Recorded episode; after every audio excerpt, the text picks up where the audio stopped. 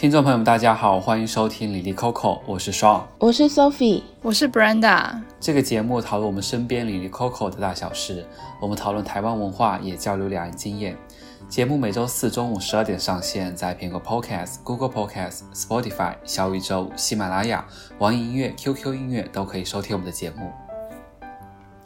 那还是想要很恭喜一下，我们上一期节目就是很荣幸登上小宇宙的首页推荐!就是很开心那期节目会被大家喜欢和认可，然后也蛮意外，就是大家有在上一期节目中有给我们很多留言，有来分享自己身体的一些小毛病，然后我也是意外收获了好多针对就是鼻炎的治疗方法，所以超级感谢大家，变成医疗型节目。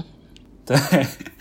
那这期节目呢，是我们一月一期的读书会节目，就是我们三个人呢会在每个月一起读一本书，然后和大家分享我们的感受、收获和一些心得。感兴趣的小伙伴可以再收听我们往期的节目，我们有分享过《身份的焦虑》、《派对恐惧症》、《性掠夺者与他的帝国》等这些书籍都非常好看。那我们今天想要聊的是日本作家沟口章子的社会观察 BL 进化论。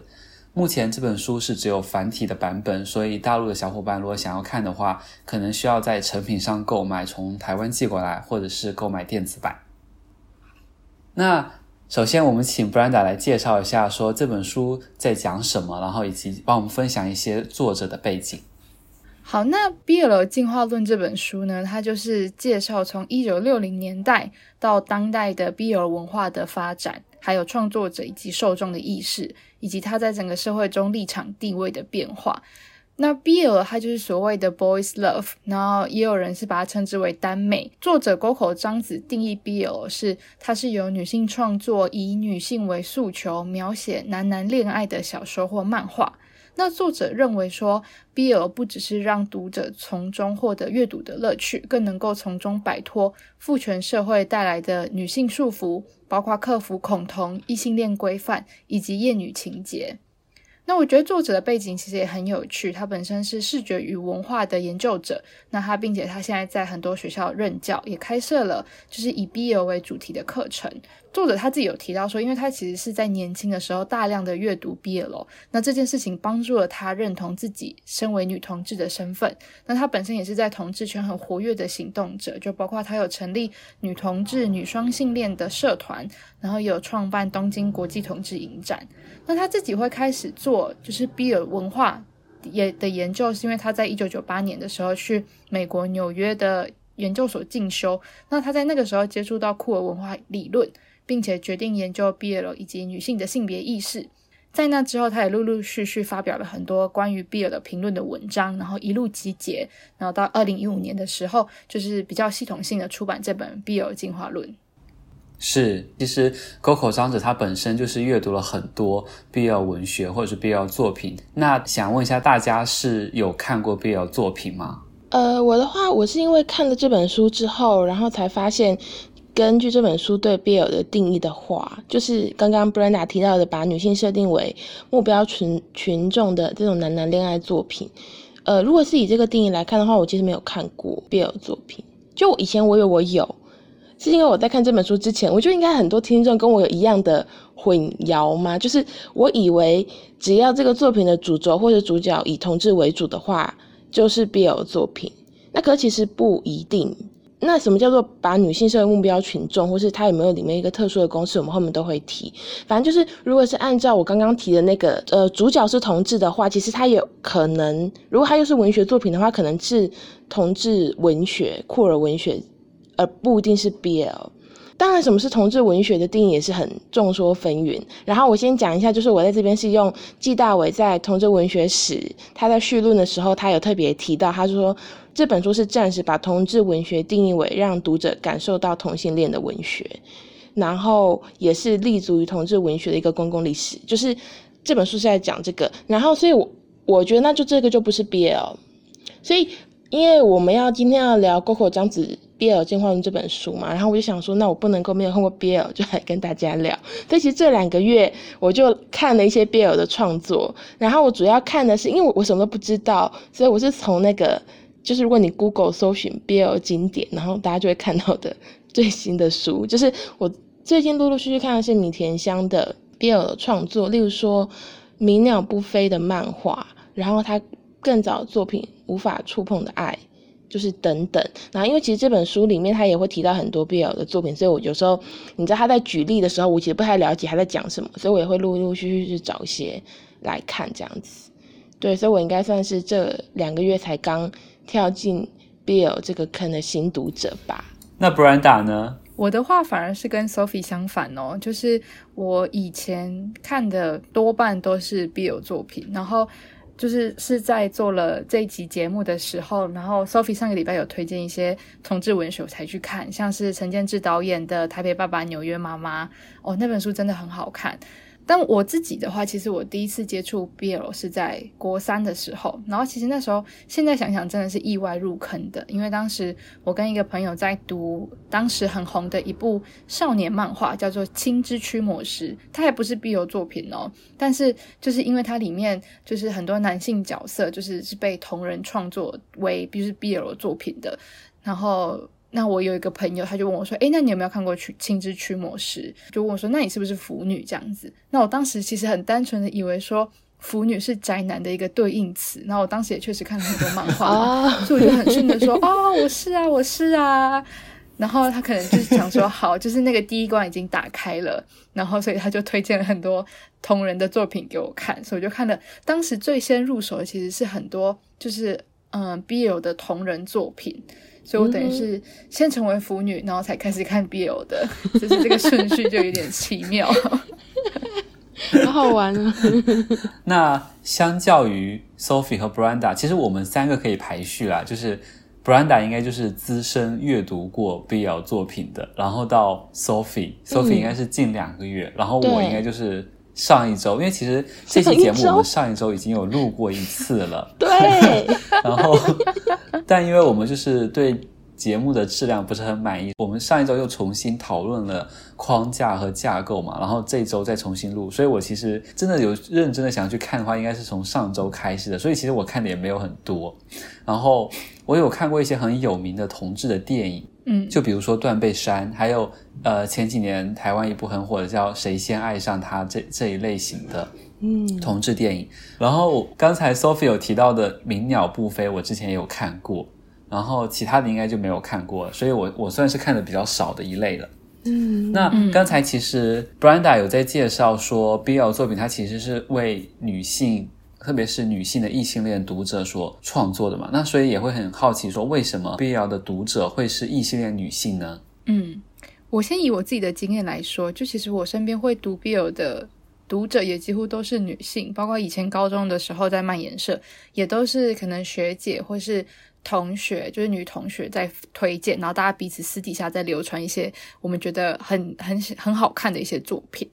那那如果是就从书中内容来看的话，就是作者在第二章恐同的男男恋与以爱为名的强暴这一章当中，就有分析很多 BL 作品当中常见的 BL 公式，包括说主角会说自己不是同志，或者他喜欢的对象刚好是男生。然后等一下炫会针对这个会有个更完整的诠释，就是 BL 公式这个地方。那总之就是这一章的结论，作者提到说。他认为 BL 要描绘的其实就是一个远离父权制度与异性恋规范对女性压迫的神话王国，然后在这个神话王国里面，大家都自由自在的在歌颂爱情、性爱与生活。那正是因为就是这个世界里面的故事难以透过异性伴侣或是女女搭档来描绘，所以才要执着于男男搭档。所以，我如果延伸这个想法，我就认为说，如果是本身在现实社会当中就是拥有父权红利的人，那他自然就不需要躲到这边来啦。然后，我其实之前和朋友有一个讨论，就是说，为什么这几年来戏剧作品当中有越来越多的 BL 作品？不管是二零一八年就是日剧《大叔的爱》，或是去年的呃《樱桃魔法师》，就是三十岁处男这部这几部作品，但相反的却没有就是以女性同志为主角的戏剧。我会这我会认为说，这也是呼应到嗯、戏剧的乐听众大部分都是女性，所以以女性为 T A 的 BL 作品也是比较能够顺利的被接受的。好哦，那我我也来回应一下，就是关于为什么 BL 多都是女性这件事情。就是呃，我的经验跟 Brenda 很像。我身边如果有人在讨论的，包括我以前提到说，高中的时候发现班上的同学都会看 BL，大家也都是女生啊。其实这本书也特别有提到，就是说，其实根据 GoCo 张子的调查。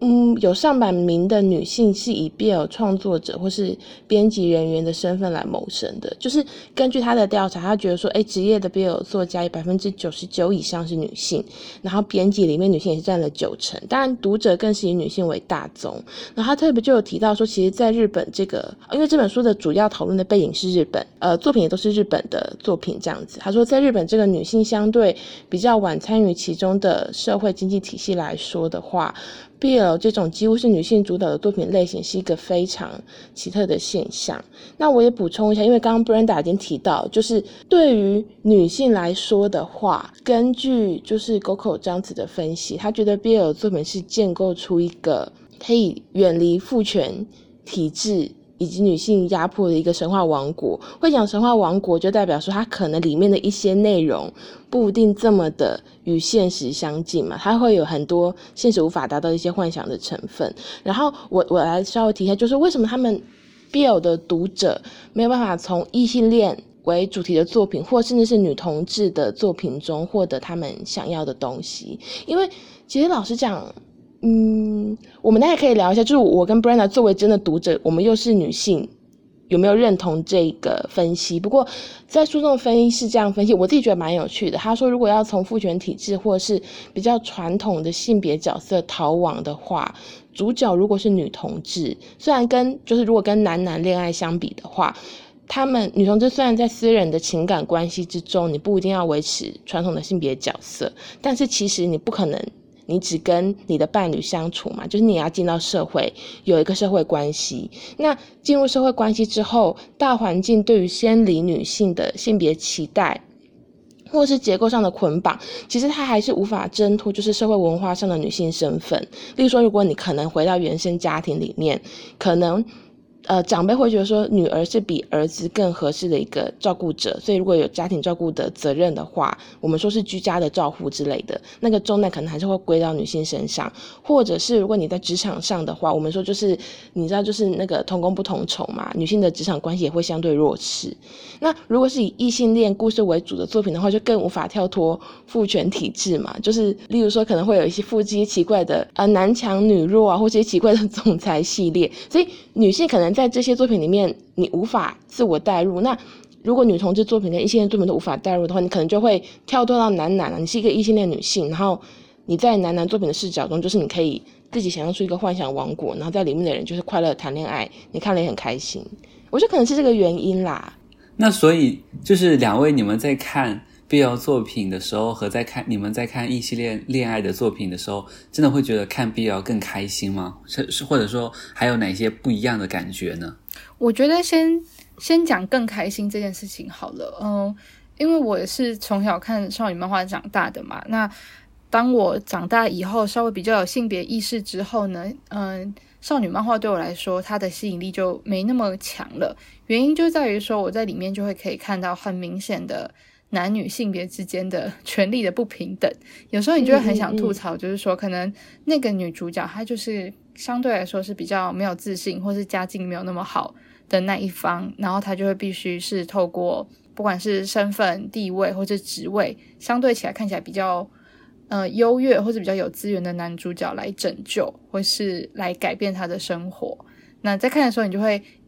就是比起恋爱故事本身，你就会更想要吐槽说，就是少在那边父权主义了，就是这种这种感觉。然后，对，但是怎么样从呃少女漫画延续到 BL 作品，其实我觉得有一个点是共同的，就是像我刚刚前面有提到，有时候 BL 会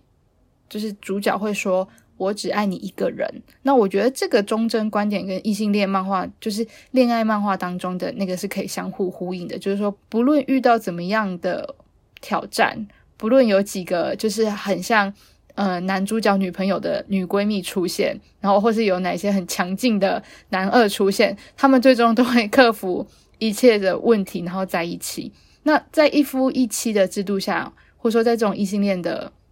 呃霸权的制度底下，这种说法其实就很容易被接受，甚至会让人家觉得说天哪，好浪漫哦，就是嗯、一生就一定会有那一个人这样子。所以因此，当我自己在读 BL 进化论的时候，作者点出说我只喜欢你这个这句话其实是一种直男宣言的时候，我也跟三浦紫苑有一样，就是有点吓到。三浦紫苑是日本。嗯、呃，一位很有名的作家，然后她也是非常有名的腐女这样子，所以三浦子苑一样，她意识到说，原来她过去喜欢看的 BL 作品，并不是这么性别，嗯、呃，并不是这么多元化的时候，就是都会有一种诶认知的落差感，因为我们可能自己当下都没有那个意思，我们并不觉得说我们是在恐同，或是我们是在遵循一系列规范，那可是作者。就在作者解构之下，你就可以理解说，为什么它背后是一种恐同的意识。就是说，他其实并不是真的是同志，他只是说，因为是这个人，我我我才喜欢，所以他并不是真的是认同那个同志的倾向。他只是强调说，我就是只喜欢这个人。那他又是跑到了恋爱国度里面去了，他并没有真的真的去理解说，那真实世界的同志社会是长什么样子。所以，可能对我自己来说，就是观看恋爱。异性恋作品还有 BL 作品最直接的差别就是那个女主角被性转了，因为就像我前面讲的，有时候我们在看少女漫画的时候是会对女主角不耐烦的时候，尤其是需要男主角拯救的时候，或是那种傻白甜的角色都会让人家觉得很不耐烦。然后，但如果今天那个角色是男生的话，你可能相对就不太会有那些批评出现。我觉得这可能也是某种内建的厌女耶。嗯嗯嗯嗯，我有个问题是，可是我刚才听。Brenda 在讲述的时候，会觉得说，好像在 BL 作品和在异性恋的恋爱作品当中，都还是存在一个地位上，就是身份地位上有个高低的区别。就是好像听起来说，BL 作品只是把原本是属于女性的角色换到男性，但其实他们是所拥有的那些，就是所要遭受的那些社会的被社会的那些压力和权力的一些不平等是一样的。诶，可是这样子的话。腐女在看 BL 作品和在看异性恋的作品的时候，就好像没有什么区别。那为什么大家会更快乐呢？可是我觉得我，我我刚刚讲，就是我会有这个意识，是因为我读了这本书。在读到这本书之前，就是这两个东西对我来说，说不定也是分开的。嗯嗯嗯，它并不是真的是这么的相像的。那我自己是在看了 BL 进化论之后，会觉得说他们有很多地方是相通的。我也来回应一下，就是我觉得像你提出的这个。观点其实我觉得是蛮多人有提到，在我还没有看 BL 进化论或者我还没有看 BL 作品之前，我已经陆陆续续可以感受到，就是社会上对于 BL 作品或是腐女，大家有时候如果要有批评，会有一个观感，就是说为什么一个女生要去想象男男恋爱，然后她其实只是把社会的一些奇怪不公平的制度变成两个男生而已，她还是一个很奇怪的，例如说就是例如说攻受阴柔阳刚还是很明白啊。然后，如果有强暴的情节的话，大家也会只会批评受嘛，就是我们说被进入那个角色，他这件事，可例如说攻，他很有可能就是他还是有非常多的性关系，也不会有人批评他，只最后他们在 BL 的设定下，他们两个最后会只认定彼此嘛。可在那之前，可能攻也是一个你知道流连于花丛中的那种花花公子，可是也不会有人批评说他的性关系比较混乱。就就之类的这个东西，在所有异性恋作品里面会被批评的点，在 BL 还是会出现。可是我觉得这部作品它就是点出了什么叫做 BL 进化。BL 进化，我觉得它有两点。第一个是作者自己也意识到说，他原本预设的一些情节，例如说刚刚 Brenna 提到的，如果当主角们对于另外一个人说“我不是同志，我只是喜欢你而已”。的时候，我们以前会觉得说很浪漫嘛，就是它是一个萌点，就是我只喜欢你，然后读者们只接受到这件事情。是，可是我们另外一个，我刚刚说有两个，一个是作者意识到这样很奇怪，另外一个是其实读者进化，就像 Brenda 现在进化了嘛，他会有意识的感受到这是一个恐同的倾向，就是。我们以前会觉得这很可爱，可是老实讲，我们如果想到现实社会中有两个男生，其中一个男生对另外一个男生说：“我不是喜欢男生，我是喜欢你。”然后我觉得说他很像是一个骗炮的渣男，就是他，你懂吗？你懂他讲什么吗？就是我想说，你知道他在讲什么东西？就如果我的朋友遇到这件事情，我就觉得这个男的有问题，你要小心。那 Sophie 呢？Sophie 是这两个月才开始看 BL 作品嘛？那你在最近在看 BL 作品的时候，你会觉得？你是带怎么样的一个情绪在观看的呢？就像我刚刚讲的，因为我其实我自己本身我也不看罗曼史小说跟少女漫画，就是我本来就没有在看，所以可是我以前你知道，作为少女，呃，现在还是少女啦，就是作为少女，身边的少女会给你推荐少女漫，然后我就会翻开来看。然后我以前不会看的原因是因为我觉得很无聊，就是我觉得不是很有趣这样子。那可是因为长大之后再回去看，我觉得就像我前面讲的，是因为我觉得我没有办法把我自己带入到女主角中。如果今天一个作品，我是生理女性，她是生女性，她是异性恋，我也是异性恋的话，我多少会带入。哦，这有可能就是为什么我看 BL 不会带入，因为我就不男生啊，你懂吗？就是反正就好，反正就是我在看少女漫的时候，因为我带入不进去，所以它有一些基本公式嘛，例如说男主角是万人迷啊，然后女主角就对男主角一见钟情等等。然后因为我就觉得可能同为女性，我在看的时候就一直无法带入，就觉得说为什么女主角要把自己的姿态放这么低呢？然后我就质疑说。男主角真的很优秀嘛？我觉得很还好 之类的，然后，所以我没法投入那个情节哦。可是当然，我长大之后，我真的也接触到很多很好的爱情小说跟经典的爱情电影跟戏剧，它就是对这个社会的认识，或者对那个世界的建构有更多我们说更复杂的人性，就是你会我会觉得我自己比较能够投入，因为它比较像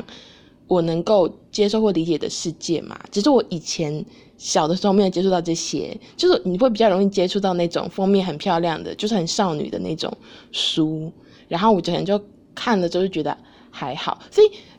BL 对我来说有趣的点是，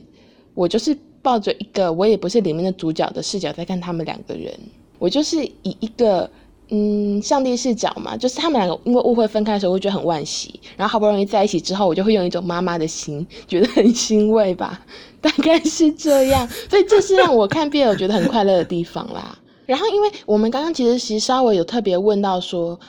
为什么女生会就如果你已经对现实的性别体制不满了，然后它复制到 BL 的主角身上，为什么你还看得下去？可其实这本书也分析到说，其实，在某些方面。Bill 的角色互动，它其实有投射出某一种异性女性期望的互动方式。就例如说，它里面就引用说，在 BL 的小说《就是喜欢你》里面，他的家务分工是蛮平等的。就是两个男主角里面，当然有一方他的职业的地位比较高，可是这个人即使在家里面，他还是愿意分担家务。嗯，我觉得这本书有一个很有趣的句，他说这个这个小说里面没有心不甘情不愿的家庭主妇。然后他其实说这个东西就投射出女性读者对有社会地位又能够照料家事的丈夫的渴望。可他也提出一个反省，就说因为在这个世界里面，两个人都是男生，即使某一方的职业地位比较高，另外一方的那个男性角色，他还是拥有稍微有一点父权红利嘛。我觉得就是大家会对男性就会觉得说你可以多出去打拼啊这件事情，所以他就里面就有稍微提到说，那你你如果。只想象两个男性的幻想故事，就一直在想象这件事情。如果你不去反思说女性在社会中实际遭受到的不公平的结构问题是什么的话，那其实也没办法改变现代的现象。所以有时候为什么会有人说 BL 的作品有点厌女的原因，是因为如果你就是你就是为了摒弃女性身份，直接跳到幻想王国，你把自己当成男性，在那个有父权红利的生活下过着有父权红利的生活的话，那他可能。相对来说，就是你有点比较不喜欢原本自己的女性身份吧？嗯嗯嗯嗯嗯嗯，对，本质上还是女性对自我的厌恶，对，就稍微有有一点，所以她才会在书里面投射出女性期望的互动方式，嗯嗯、然后女性就可以想象我是里面那个人，就很快乐。是，嗯嗯。但我觉得，确实，在你可能作为一个实际的必有阅读的读者来说，是其实不会想这么多的。然后会不会去带入那个攻受的角色？有时候其实也是，也可能是看读者的偏好。就是其实必有作品它也是有很多呃它的类型的嘛。然后就读者自然也会有很多他萌的那个点。然后以我自己来说，因为刚刚就大家在讲的时候，我又回想了一下，我我最初为什么会觉得 BL 作品有趣？的原因可能是因为我刚刚讲到，我其实是从看二创的作品入门的。那二创的作品，它的特色就在于说它，它它会有一个文本，它会有一个正正统的少年漫画的它的就叙述的那条线嘛。就它的剧情，就是可能你就是会遇到大魔王，那你就越就是挑战他，然后就再进入下一关。表面上它就是是一个少年漫画。那它之所以会有趣的点，就在于说，BL 的作者他就是为你去画出那在故事的另外一边，那他们的互动模式是怎么样。然后那个当那个互动是有爱的时候，你就会觉得说：天哪，太可爱了吧！就是在我们所看不到的地方，他们正在相亲相爱。我觉得可能最一开始喜欢的点是这个，所以如果就是说你你觉得只是单纯的觉得说那种生活化的互动方式很有趣的话，那作为这个切点，其实你自然就不会去想到说，哎，所以我其实是讨厌自己吗？还是什么的？所以这可能就是后在后面会比较深深的讨论啊，或者说你讲比较大之后，你接触性别意识之后，你才会知道说，哦，所以如果我还继续看 BL 的话，可能是因为有什么原因。嗯，但我也觉得也不用因为就是作者的分析就全然去否定自己是不是就是讨厌自己，或者说自己是不是就是恐同。我觉得没有，那只是说，那只是说，就是这个作品是希望，嗯，就只是说比尔进化论想要告诉你说，某一些作品它可能它的叙述背后是带有怎么样的意识，但并不代表你就是这样子的人。对。我就不用否定自己过去的自己，因为我觉得这本书它全部都是以一个后设的角度，就是他已经看了所有的 BL，他为他分类之后，然后他再点出其中的他觉得以现在的角度来看比较政治不正确的元素。可是我觉得在看的当下，或是那个作者在画的当下，我我我自己会觉得他不是以一个这么复杂的心态去呈现它，他可能有一些内化的价值观，或是他只是想要讲一个故事，然后就这样画出来而已。是是。那 Brenda 在看的时候会带入哪一个角色吗？因为刚才 Sophie 是说她可能更多的是上帝的视角在观看这两个人之间的爱情故事。我的话，我跟 Sophie 差不多，因为就像我前面讲的，我最一开始入门的那个理由是因为我觉得看到角色的，就是在故事线背后的那个互动很有趣。我有，嗯、举个例子来说，在日剧《三十岁还是处男就会成为魔法师》这部剧里面呢，有一个画面，两个男主角，然后他们两个在电梯里面。然后，因为其中一个男主角他可以就是阅阅读到别人的心声嘛，所以就是在那个小小的电梯里面，虽然表面上大家什么话都没有说，但是就仿佛就是两个人之间有很多就是隐隐约约的火花出现。然后作为一个上帝的视角，就可以看到他们两个隐隐约约的互动，就让你觉得很可爱。那那个具象的神一般的视角呢，它就是具体的，就是表现在就是也在那个很多人的电梯里面的其中一个女同事身上。然后也就是说，当他们两个隐隐约约的火花就是不停的在就是在绽放的时候呢，然后旁边有一个也是同样不讲话的女同事，然后在旁边看着，然后她自己也是有非常澎湃的心声，就是说太可爱了这种感觉。所以我的心我自己的角色大概一直都是处在那个位置上面。我在看这部日剧的时候，我也是那个感受，哎，就是 我也觉得是，就是那个同事藤崎的那个视角在看这两个男主在谈恋爱，我觉得就是很甜诶。对啊，我觉得就比较像是一个守护天使吧，就是对啊，加油，欣慰的笑这样。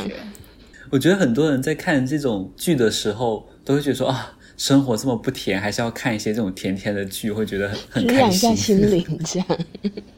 对啊，就像我最近刚好就是在看三浦紫苑很早期的一本散文集，叫做《三浦紫苑的人生剧场》。然后他那在里面他就提到说，他在跟朋友聊天的时候，他们刚好就看到咖啡厅的有四个男生，然后就是在就是远方有四个男生聚在一起，嗯、然后他们就开始脑内的小剧场就开始大爆发，然后最后变成就是。那个小剧场演到最后就变成，就是那一群四个男生里面，A 跟 D 其实是有就是一些暧昧存在的，所以这就是快乐的点，就是你其实没有人在里面，就只是在旁边看着，你就会觉得说很开心。嗯，那其实因为我们刚才有提到很多说 BL 的进化嘛，而且这本书也是 BL 进化论，所以我们现在想要跟大家再分享一下，说那到底 BL 进化它到底是怎样进化，然后它之前是长什么样的？就其实，在这本书《沟口章则》这本书里面，它是将日本的 BL 作品分为三个时期。第一个时期就是一九六一年到一九七八年，所以其实日本的 BL 的作品其实开始的时间还蛮早的。然后这个时期它被称为是创生期，是以森茉莉和美少年漫画为主。然后当时的一些特点就是说，主角是出生在欧洲的贵族阶级，然后可能他的结局一定是悲剧，然后就是一方死亡为结局。然后他会有很鲜明的攻受的特点，大多数的攻可能是轮廓分明的脸，然后有高挑的身材、适当的肌肉，然后是黑发，然后是小麦色的肌肤，就可能是大家传统中认为是阳刚的一种形象。然后受的特征可能就是呃有。纤细的美人脸蛋，然后是中等或者更矮小的身形，就是跟攻比起来，所以大家会自动带入说，那他可能是偏阴柔的一一方。然后除了在外貌上，可能职业上也会反映现实中的一些性别职业的不均衡嘛。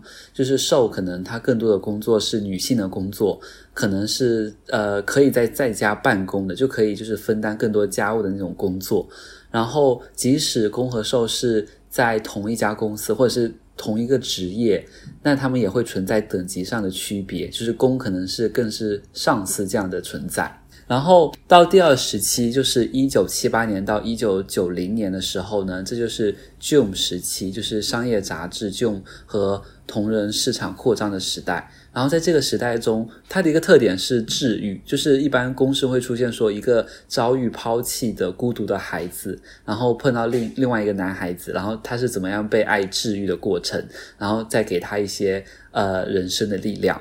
然后有一些公式就像说会有强暴的环节，然后他那个受可能是会被别人强暴。被攻治愈，或者说被攻强暴，但是他最后受都会爱上攻。书中会写到说，这个强暴并不是恶性的暴力，而是攻对受过剩的爱情的表现。这就是我们在谈必要进化之前的一些内容的一些公式的存在。然后也想就说明一下，就虽然上这边讲的是两千年以前的 BL 公式长什么样子，但是为什么要特别的把过去的这个历史的特色拿出来？就是在于说，因为它过去的这些特色其实是很大程度的影响到就是 BL 漫画的创作的，即便是在两千年以后，其实还是有很多作品当中是以就是像刚刚提到的，可能它的。呃，外表或是职业去反映他的攻受，或者说可能会有一些强暴的情节，嗯嗯嗯，那就是包括说像这种用外表或是职业来区分攻受的这个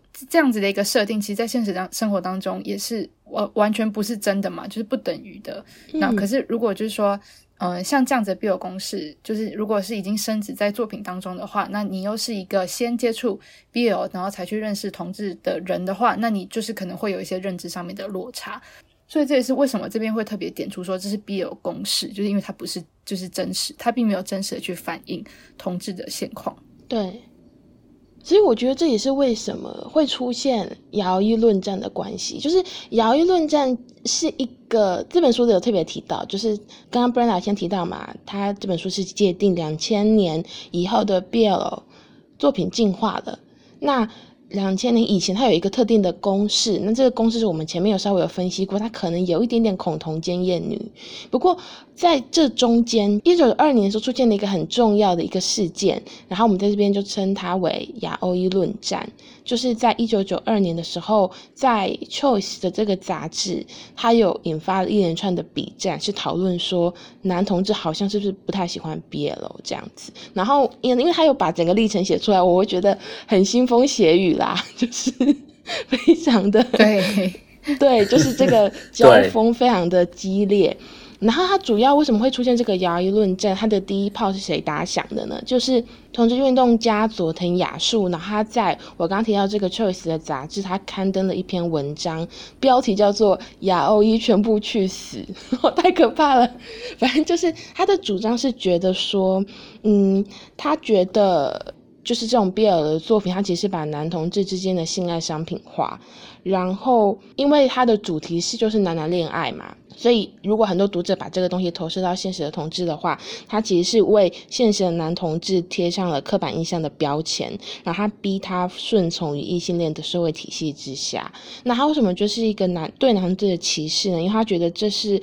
因为他的读者毕竟是异性恋女性居多，所以佐藤雅树就觉得说，这是身处异性恋社会规范下的那些异性恋者，然后去压迫更弱势的男同志。然后还为他们扣上性别刻板印象的帽子。引述一段话，就是他大概是怎么批评这件事情。就例如说，我们前面不是一直提到说，呃，BL 的作品好像前期很多都是美男子们嘛，然后他就就有特别提到，他说就是佐藤雅树的原话，因为这本书就沟口章子还有就是有获得他的授权，然后就引用他那篇文章的全文，它里面有一段就是说，而且雅欧一直喜欢美男子。就算是男同志，也有许多种类：阳刚的、阴柔的、漂亮的、丑的、老的。而姚一只接受耐看的男同志。至于那些不好看的，就无法成为他们心目中的同志，恐怕只是垃圾，或者是令人反胃的色老头吧。他就觉得说，可能我们说那个 BL 作品里面，他把男男恋爱，然后又套入一种公式呈现出来的形象。可是实际上，现实社会中，男同志之间，就他们真的是有情感的互动。然后，你在一个作品中几乎。整个是跟现实社会断联的这个幻想作品，其实在回归到现实，对于现实之间的男同志，其实会有很大的压迫。因为就我们也知道嘛，就是同志在现实社会中，在其实，在很多国家都还是有被歧视、被压迫的现象。即使在台湾同婚已经过了，可是我觉得年轻一辈的人，也不是全部，就是很多人对同志还是会有一些。我们说歧视，或是不理解，或是抗拒。那佐藤亚树他提出了这一点之后，为什么会说他是一个论战呢？是因为有人会回应他。然后沟口章子就说：“他说他觉得亚裔论战是从女性的读者高松久子对佐藤的文章投稿提出反驳开始。反正高松久子他就是有陆续的，就是回复一些投稿。然后他在第二次投稿的文章之中，他就特别有提到。”就是佐藤雅助这个他的第一篇文章对他自己作为 BL 读者的影响，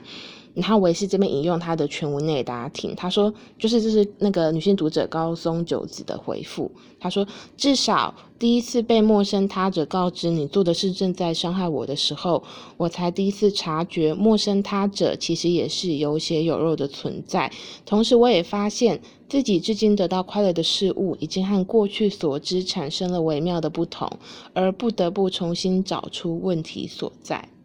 那他在这段话里面讲到的陌生他者，其实就是我们说的现实的男同志。你在看 BL 作品的时候，你会觉得男男恋爱很开心，可是你忽略到现实，即使你想象的那个幻想并不能投射在现实社会中，可是现实里面的确也会有男男恋爱的存在。那真的男男恋爱的这个主体本身，他就写了一个文章，说你其实正在伤害我的这件事情，对于作为 BL 读者的高松久子来说，他觉得是一个很大的震撼。其实我觉得这就有点像刚刚 Brenda 前面提到，还有包括我自己也是，就是我们可能原本看会觉得说，呃，看 BL 的作品，或者说我们以前看 Disney 的童话故事会觉得很快乐，可是你可能长大之后再回去看你以前你一些喜欢的作品，因为你已经长大了，你的价值观可能也有所变化。你就会发现说，哎，其实以前会觉得很浪漫的情节，好像如果真的落实在现实社会之中，不一定是一个我们说比较 OK 的事情。那我觉得高松久子他就是有突然意识到这件事情的变化。那沟口章子在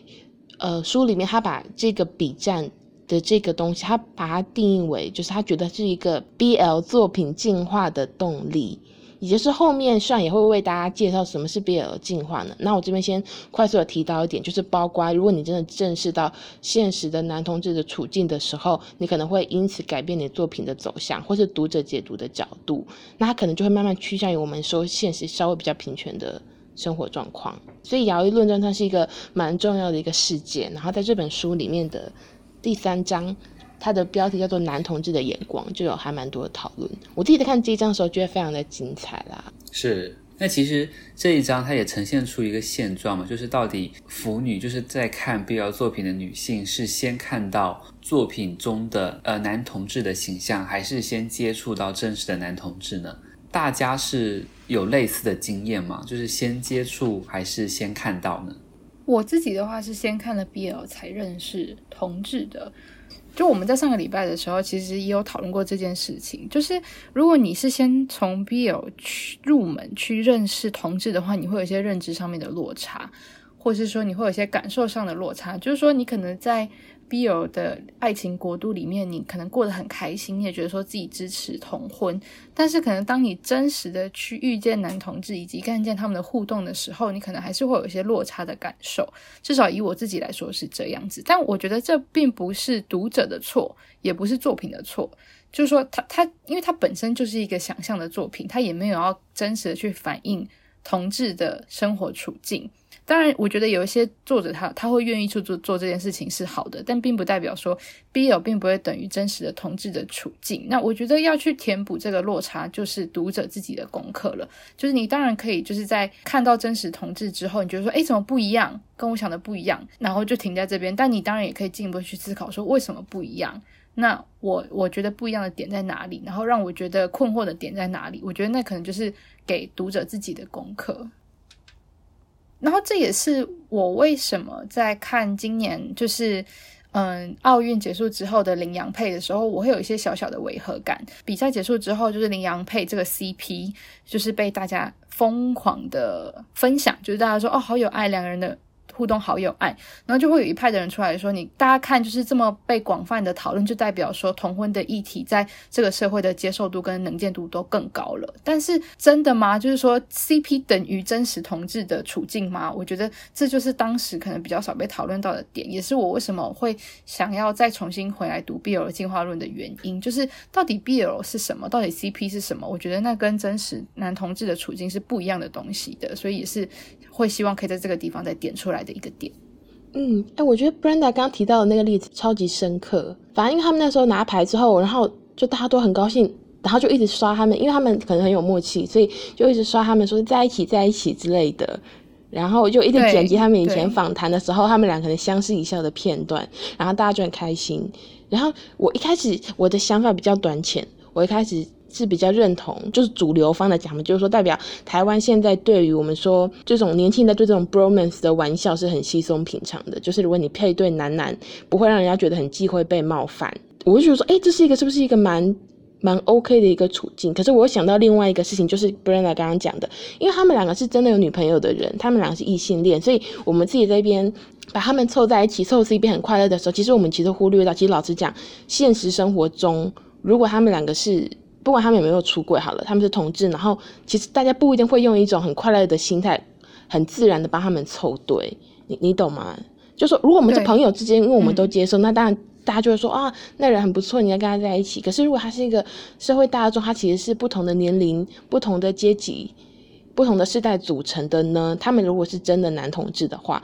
大家可以这么快乐的。讲说就是很自然的讲凑对，然后双方都不会觉得有任何的压力嘛。就是如果大家一味的一直在我们说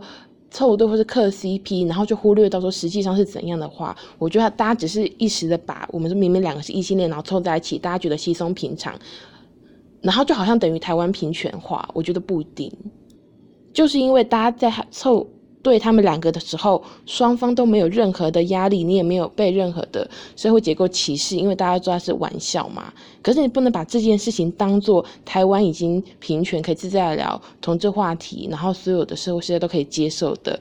自我安慰的一件一个借口吧？我觉得，大家如果对于这个讨论有兴趣的话，可以延伸去听另外一个 podcast 叫做 Queerology，两个主播就有从自己作为腐女的角度出发去讨论说。BL 跟现实社会之间有一个很比较明显的区别是，有一个 quote 叫做“我可以看你们 CP，但是你们不能真的搞基”，很明显的去区别说，就是现实跟就是 BL 世界当中那个不同的地方是什么。那所以，如果大家对这个讨论有兴趣的话，也可以就是接着去听那个节目。嗯嗯嗯，是。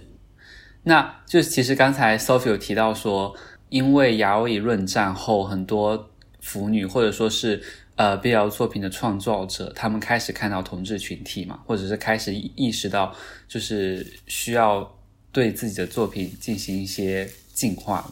然后，所以其实，在两千年之后，也就是沟口章子去划分的这个阶段，就是 BL 在这之后开始有有了一些进化。那其实刚才 Sophie 有提到说，呃，一个是作者的进化，一个是读者的进化。那其实侧重于内容上来说，也可以分为两大类，就一个是。重新检讨了女性特质的进化，就是如何克服厌女，就是呃作品中克服厌女的情节。就比如说在之前的 BL 作品中，大家其实是看不到女性角色的，就即使有，也只是用来证明男性魅力的存在。但其实，在进化之后，就是 BL 作品中会出现很多和男性同等地位的女性，然后她们也是理解男性处境的女性，然后她们可能是呃男主的妹妹，或者是男主的前女友，或者是前妻，她们会对男主认同，然后会支持他，然后以此重新来拿回女性的主体地位。然后第二个特点是在描写同性恋的进化上，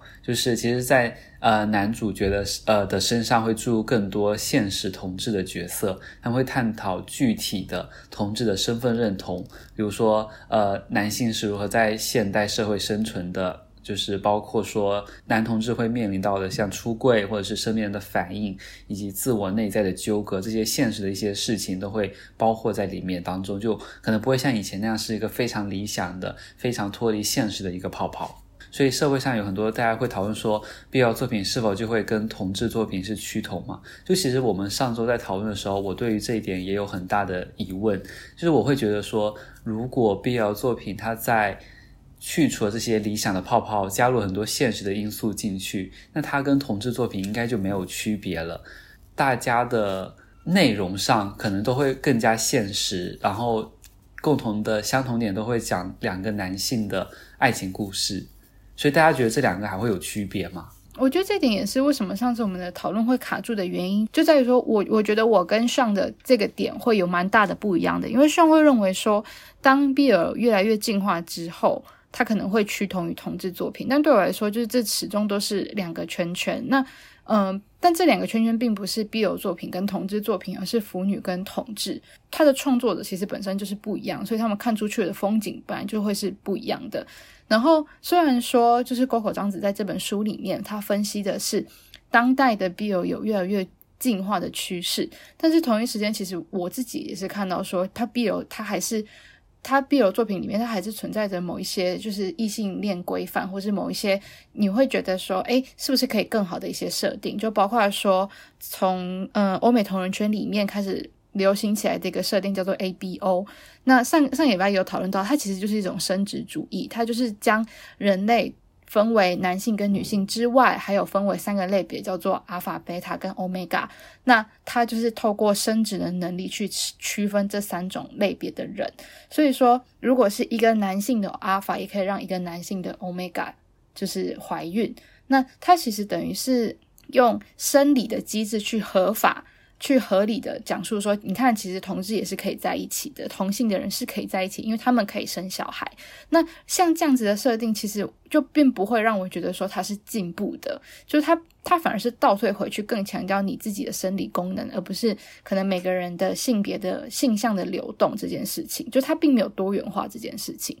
所以我我我并不会觉得说，嗯，好像所有的 BL 都会进化，或者说 BL 最终会趋同于作品。我觉得最到这边的讨论，我觉得比较像是去了解说，嗯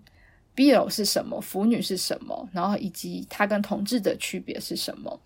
那当然，我觉得不可否认是，我觉得 BL 对于我了解 LGBTQ 的议题是很有帮助的。就像我刚刚前面讲到，在我真正的认识同志之前，我就已经在看 BL 了。所以他在我还没有真正了解到同志是被排斥或者同志是不被认同这件事情之前。同志能够在一起，就已经深植我心了。我就我的意思就变成说，爱情不分性别，或是爱情不分性向这件事情就已经深植我心了。那长大以后，可能更实际的去了解同志议题之后，你就可以抱着比较开放的心情去了解的，你就不会觉得说只有一男一女可以谈恋爱。那我觉得这也呼应了，就是作者他自己的成长经历。由于他阅读了 BL，所以他更能够接受自己作为女性同志的身份。那 Sophie 觉得呢？Sophie 觉得这两个会趋同吗？其实我一开始在看这本书的时候有这个疑惑，就是因为我们把 BL 定义为一开始女性她想要逃脱一些现实的奇怪的父权的体制架构，所以她跳到 BL 作品里。一方面她可以不用在里面把自己带入，可一方面她可以把自己带入，可在那个世界里面她是享受男性福利的一个角色嘛。所以我想说，如果把这些东西。的前提都拿掉了，然后在里面更实际的反映出现实处境的话，会不会就丧失女性读者一开始想要进去看的动机呢？这也是我自己的疑问啦。就是我在看完这本书的分析之后，不过我又回到我自己实际看 BL 作品跟看同志文学的差别的话，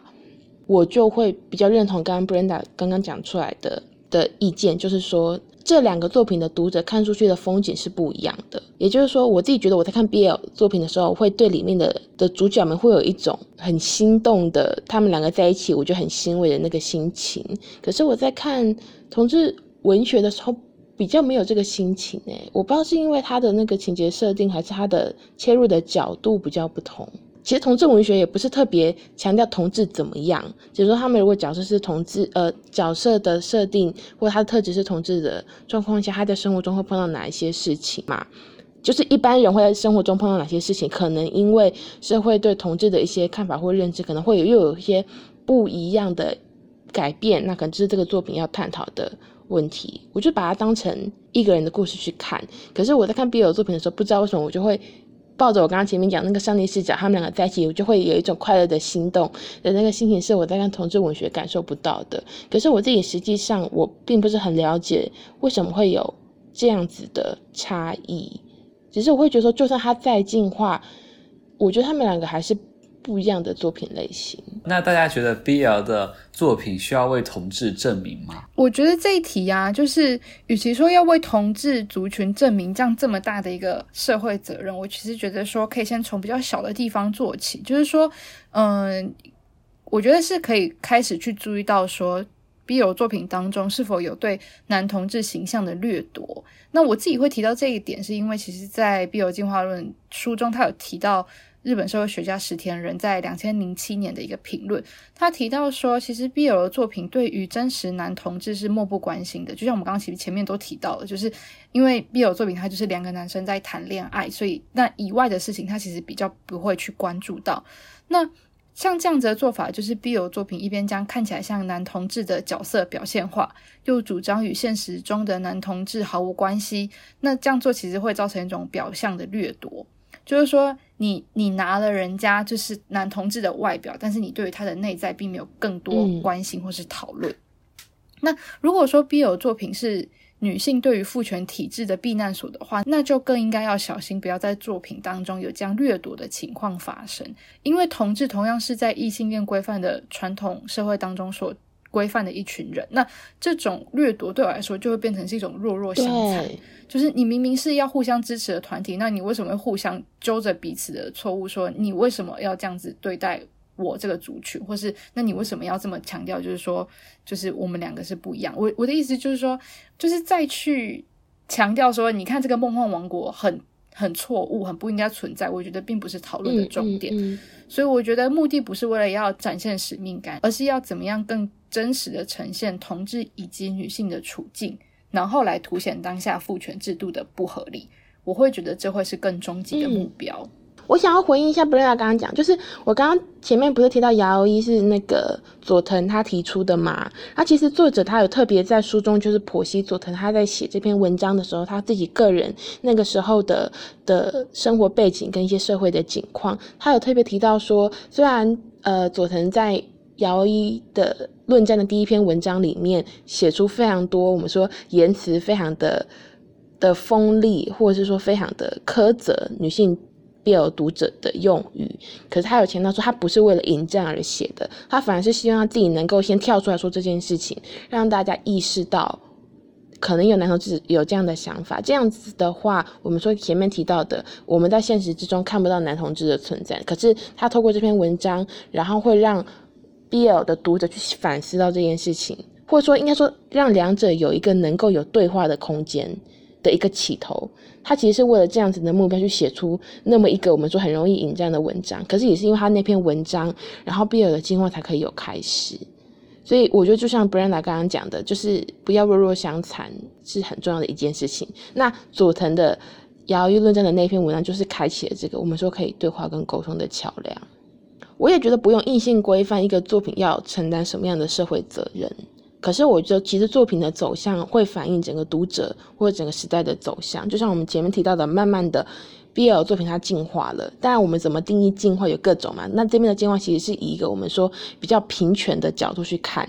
没有那么厌女跟恐同。那这个东西很难说是它是主观要进化，应该我觉得也包括说，例如说像我们作为现代的读者好了，我跟 Brenda，我们可能慢慢的看到一些奇怪的公式，